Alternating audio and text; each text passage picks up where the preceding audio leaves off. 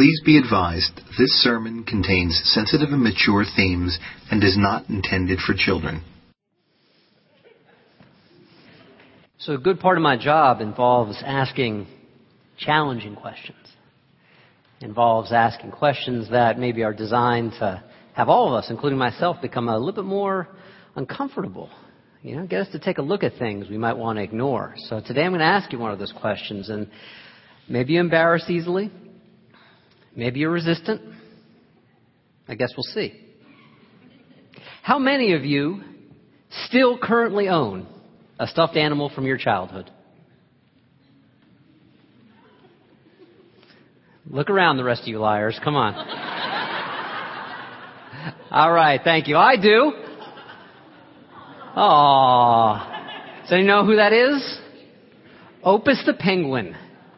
Any of you remember, perhaps you were a child of the 80s or alive in the 80s like I was? Bloom County. Really great little cartoon comic that would uh, come out every day of the week and Sundays. Opus was the trusting, open-hearted, kind of naive, always trying, always aspiring, flightless waterfowl, as he called himself. Opus the Penguin. I keep him around as kind of a spirit guide for me to remind me to be open and trusting and also to be as resilient as Opus was, and actually I would say still is.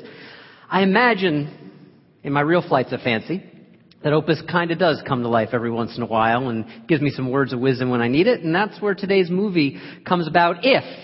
If Opus came to life, instead of being an earnest, naive penguin, he came to life as a foul-mouthed, wisecracking, substance-abusing stuffed animal. That's Ted.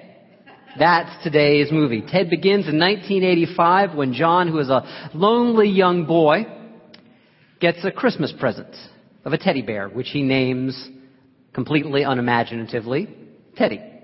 Shortened to Ted when he grows up. And he wishes and he hopes with all the magic at his disposal, which is to say all the magic of the universe, that this stuffed animal would come to life. And it does. That's 1985. Fast forward 27 years later to today, and Ted is still living with John and his girlfriend Lori, who is growing tired of them very quickly. Ted, who was once a celebrity, a stuffed animal who came to life. I mean, wow, amazing, that's incredible. And then when people get used to him and his increasing antics, he is greeted with a big old collective yawn. People don't think anything is too special about Ted anymore. And so Ted and John, they have a kind of real slacker, unimaginative life, which includes in the beginning of each day beer and bong hits for breakfast, which isn't nearly as funny as the filmmakers think it is, and an intense fixation, which I really loved, with the wonderfully cheesy early 80s version of Flash Gordon. Any of you remember that? That bombastic soundtrack from Queen, they just live their lives by this movie's teachings. Not that it really has any teachings to give, but they still try to aspire to live their lives by it. I found this movie like an overly long version of uh, Family Guy. Same guy who created Family Guy created this. An overly long version of this, which is to say one third of it I found very funny, one third of it I found completely offensive, and one third of it I found completely stupid.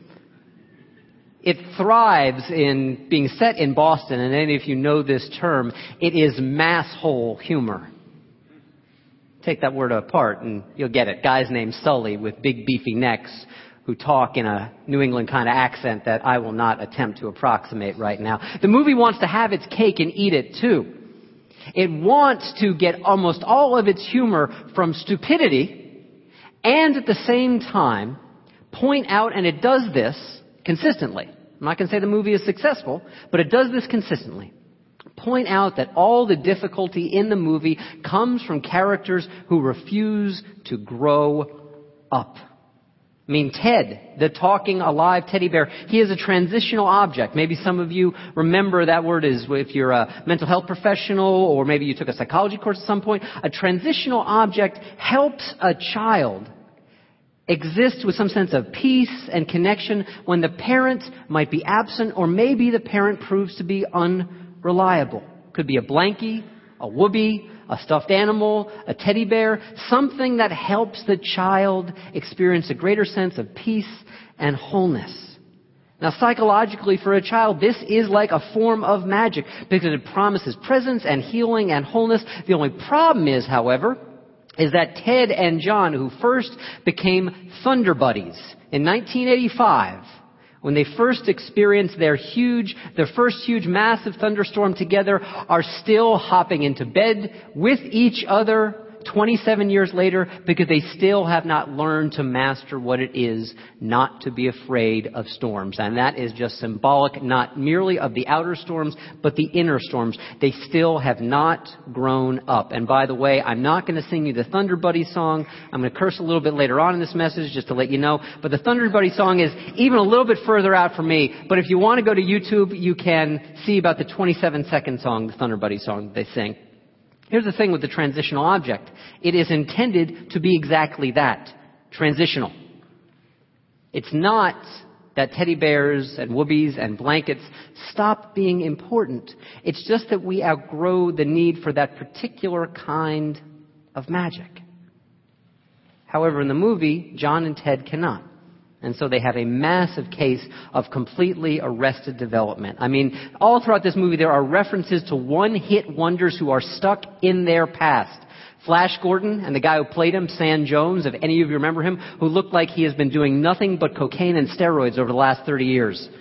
Norah Jones, who hasn't quite damaged herself, looks quite as much, but isn't quite the star she once was. The cast of different Strokes are mentioned. Debbie Gibson is mentioned all these one-hit wonders whose best days seem to exist in the past, and another character in the movie played by the actor Giovanni Ribisi, who wants to kidnap the grown-up version of Ted and bring him back to kind of his lair because his life is frozen in the past as well too. These are all people who could not move on. And yes, in the movie, it's an absurd notion of not being able to move on.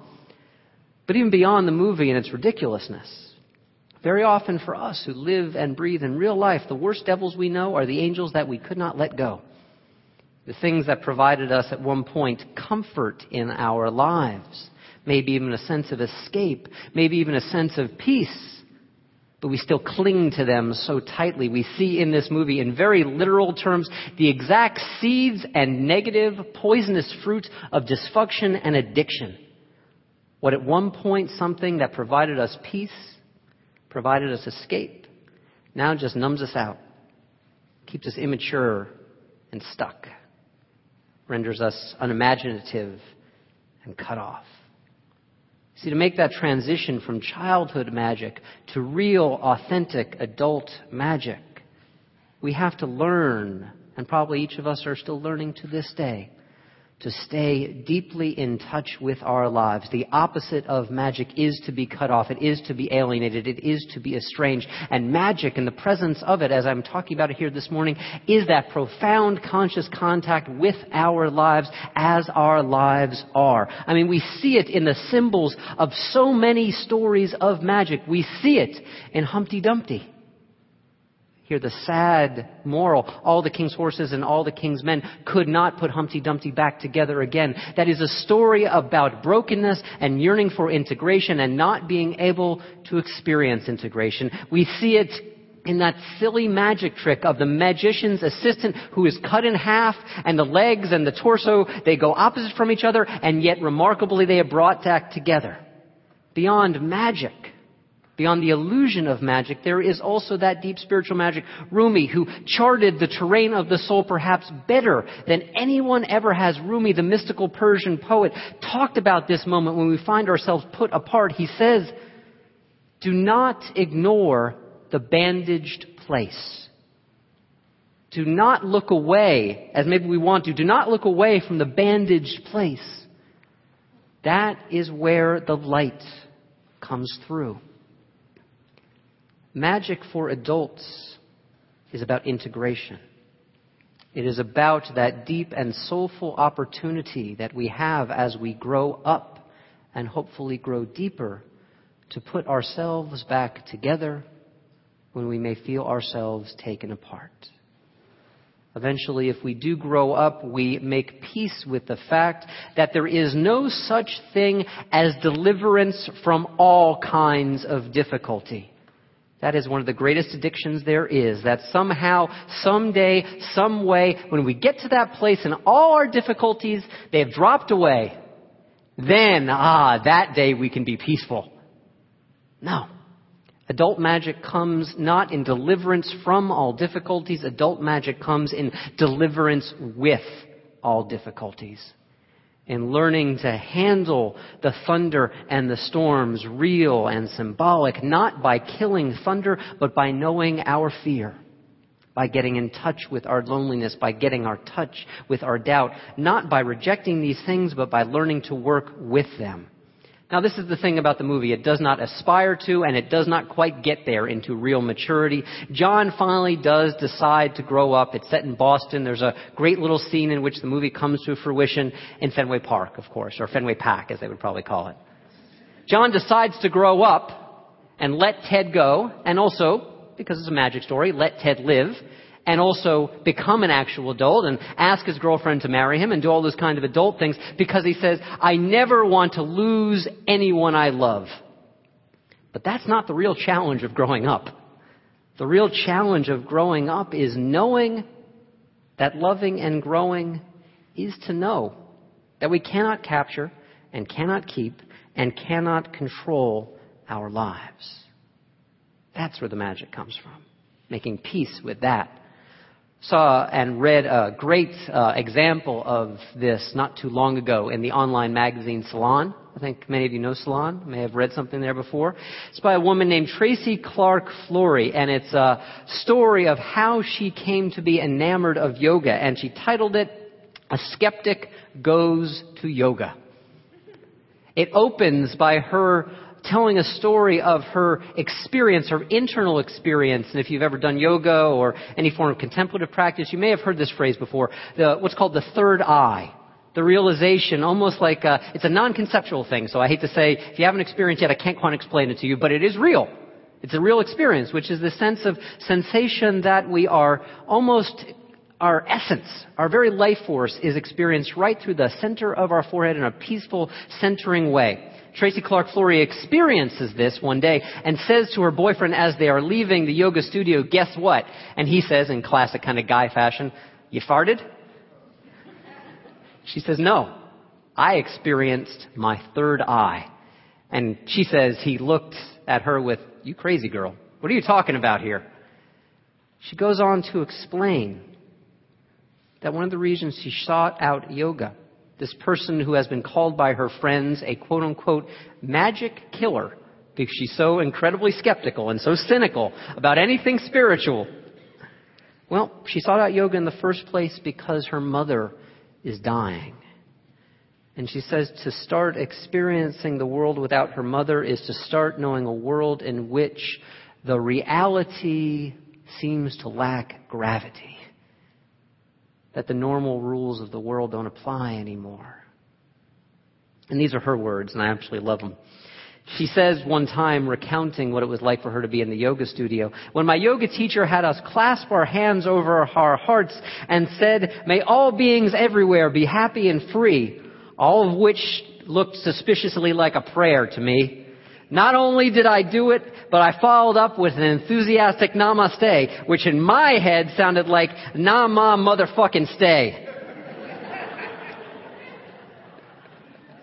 I thought, she concludes, I was going for the workout. I thought I would disregard all that spiritual crap. The opposite turned out to be true. I started going for the spiritual crap. She says at one point that is she engaging, she asks herself in kind of a magical thinking that, you know, with her mom dying, everything can be taken care of, but that's not really what she's there for. She's not engaging in the illusion that her mother won't die. She is engaging in the practice of being in touch with her life when life becomes its most difficult, rather than fleeing, rather than seeking escape, seeking a deeper relationship with what is here and what is present. Certainly, as all of us grow towards maturity, it means leaving behind those sometimes very childish, not childlike, but childish ideas that we hope we can always be safe. We hope we can always be comfortable. We hope, or maybe we insist, that if the world were more just, we would get our way all the time. Growing into maturity means that we have to let that go, but growing into spiritual maturity also means that we need to let go of some other things that we may learn as we grow up. A kind of jadedness and cynicism and a skepticism about anything that pushes our boundaries. A refusal to be amazed. And perhaps the deepest skepticism, the deepest thing we need to let go of if we are growing into being spiritually mature beings, is the refusal to be healed. How do we know we're experiencing the refusal to be healed, even if we're not saying out loud to ourselves or to the universe, no, I want to stay broken? How do we know that we're experiencing the refusal to be healed? We know it and we experience it internally when year after year after year pass by and we feel those same old complaints and we wonder, we wonder if at our core we are irreparably broken that even if we don't believe in original sin, the doctrine of original sin, that maybe we're actually doing something worse than believing in it. We're actually practicing original sin. That is the refusal to be healed we need to let go of. Adult magic consists so much in these words from the great writer of whimsy and spiritual depth, G.K. Chesterton. He's the one who wrote Angels Can Fly Because They Take Themselves Lightly. He also wrote these words, We are perishing for want of wonder. Full stop. Not for want of wonders. I'm going to say that again. We are perishing. This is what it means not to refuse to be healed. We are perishing not for want of wonder.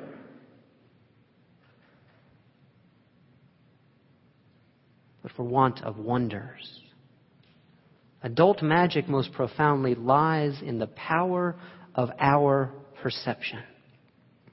I think about one of the greatest pieces of wisdom I know from the Sikh tradition. And of course, so many of us are still thinking of the people in that tradition, particularly the people in the temple in Wisconsin who were assaulted in the most unimaginably cruel and vicious ways. Tegh Bahadur, one of the teachers, one of the great teachers of that Sikh tradition, talks about the power of our magical adult perception. And he asks the question, why do you go in the forest in search of the divine? The Sikh teacher asks. God lives and abides in you as well. As fragrance dwells in a flower or reflection in a mirror, so the divine dwells in everything. Look therefore in your own heart. The problem for many of us as adults is not that the world has stopped being full of amazing things. The problem is that we have stopped looking for what is amazing. We have stopped looking for the everyday, ordinary miracles Perhaps because, and I hear it all the time, and I hear myself saying it, and when I say it, oh, it drives me up the wall. What do I say? I'm so busy. I schedule myself and then schedule myself even more in my mind than I do with my heart and my hands. And I crowd out the opportunity to be surprised. Our idolatry is our busyness and thinking that the world needs us so incredibly much that it will just somehow drop away. We forget that the world can be amazing because we do not give the world space to be the world. There's a theme throughout this movie that it does quite well. A jaded response to fame and to something wonderful. A kind of been there, done that. What's next? What's now? What's new? Gimme, gimme, gimme. That can never be satisfied because it is a bottomless want. a bottomless want that just needs and needs and needs. Because the way of wonder is this to love space, to love openness, to love even emptiness. Think about that. Loving emptiness. That is a really negative word, especially in the Western tradition. The Eastern traditions, Eastern spiritual traditions do such a better job with emptiness in the Western world, we're, we're often told to fear emptiness. We gotta fill emptiness with something, with ourselves, with our effort, rather than allowing emptiness to simply be. We associate emptiness with lack, with deprivation. And perhaps that is why so many people, and I meet so many people like this, who profess a deep faith, but don't live faith. Because at the core of any religious fundamentalism, there is something even deeper and more corrosive, which is emotional fundamentalism. Emotional fundamentalism doesn't just live because of a closed mind, it lives with a closed heart. Adult magic is the ability to affirm simultaneously that we can be full and we can be emptied and we can be full and we can be emptied and we can be full and we can be emptied simultaneously. This is the magic of human wholeness. It is not lacking nothing. Wholeness has nothing to do with perfection. Wholeness has nothing to do with being able to explain all the intricacies of the universe. Wholeness is being able to be really receptive to anything. What does that look like? I think it looks kind of like this. Think of a conduit, an electric wire, charged full with the charge of the soul. The only reason a wire can be that way, and if I get the science wrong, I apologize. I'm dealing in the realm of metaphor here. But I have to believe that that wire can charge itself full and charge full what it is designed to do because simultaneously it is full and it is empty. It gives off and it takes in all the time. That is how it runs charged full with the charge of the soul is not a static state. It is to imagine our lives as a conduit for the very grace and beauty and love of this universe. There's a way of talking about this, especially in the Western tradition, of what's called process theology, which imagines God, the Spirit, the divine, not as a being out there and above, sitting down, judging, but as the pure potential of being itself in all of creation. This is what we mean with one of our core beliefs at Wellsprings when we say, and it's not at all an evasion, I think it's just the truth, that we can experience God, we can experience Spirit without being able to define it. Because how can we define that which is, by definition, paradox there, infinite?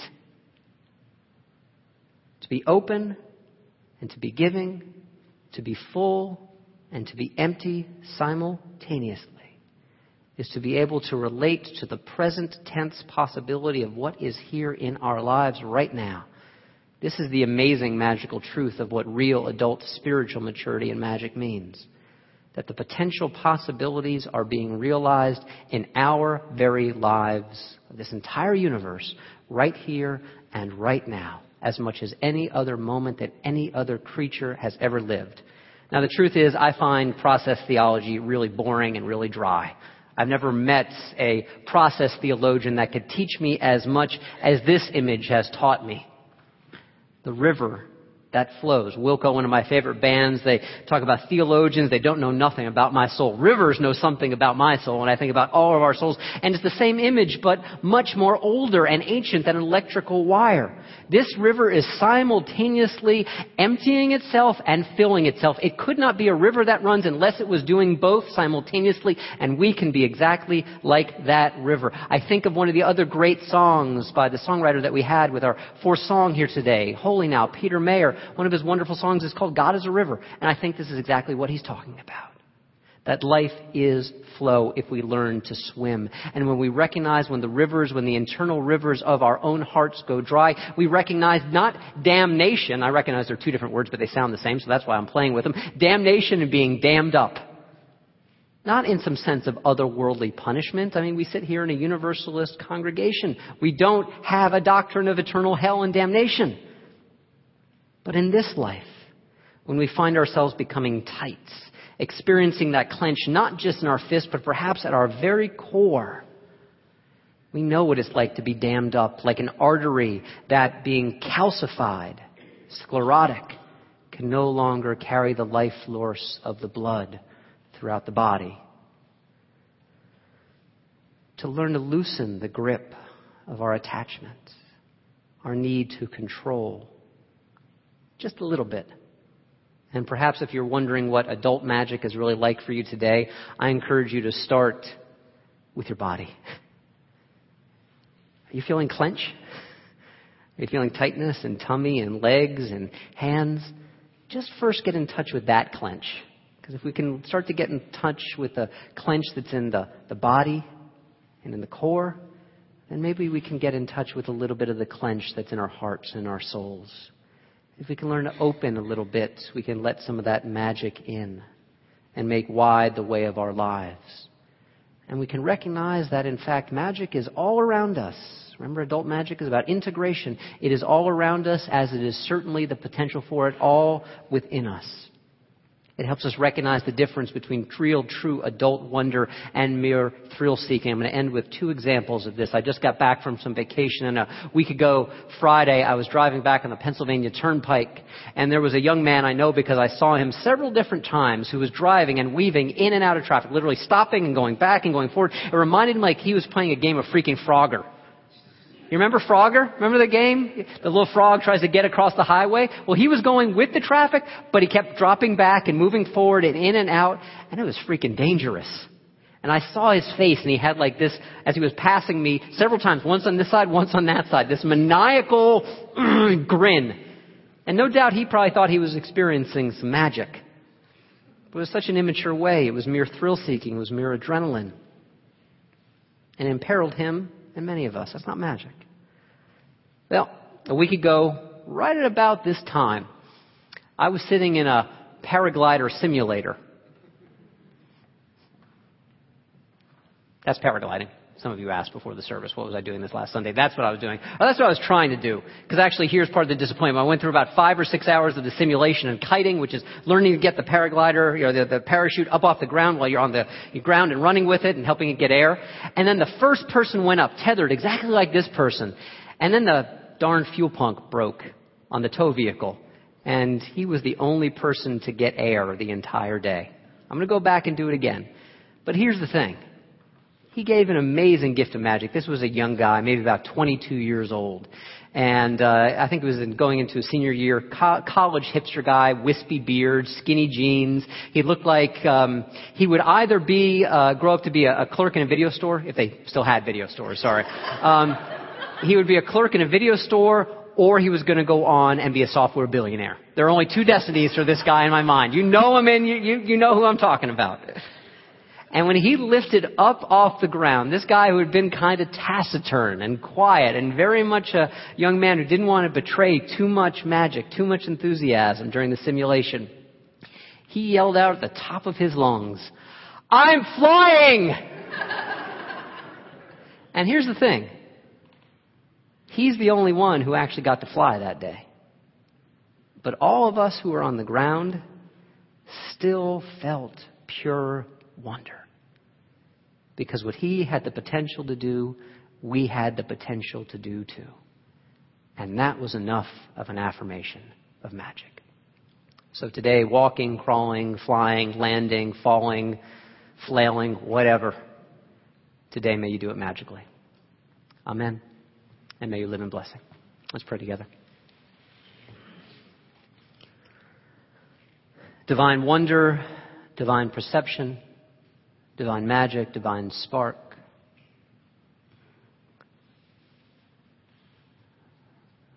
O holy life force moving through all of creation, moving through us as certainly as you have moved through any creature and any manifestation of creation. May we know today the portion of magic that is ours if we feel ourselves to be like that painful archetype of Humpty Dumpty, that all the king's horses and all the king's men may not be able to put us back together again, that in fact what we don't need are the kingly or the royal accoutrements. Perhaps we need simply encouragement and strength of heart, or the encouragement and the strength of our spiritual friends. If we feel deeply in touch this day, may we make that choice to be healers May we make that choice to be so deeply in touch with our lives that when we put the head down at the end of the day upon our pillow, we can say, I have lived this day. Not yesterday, not tomorrow. Those are impossibilities. Today I have lived this day. May we say then Shazam and Amen.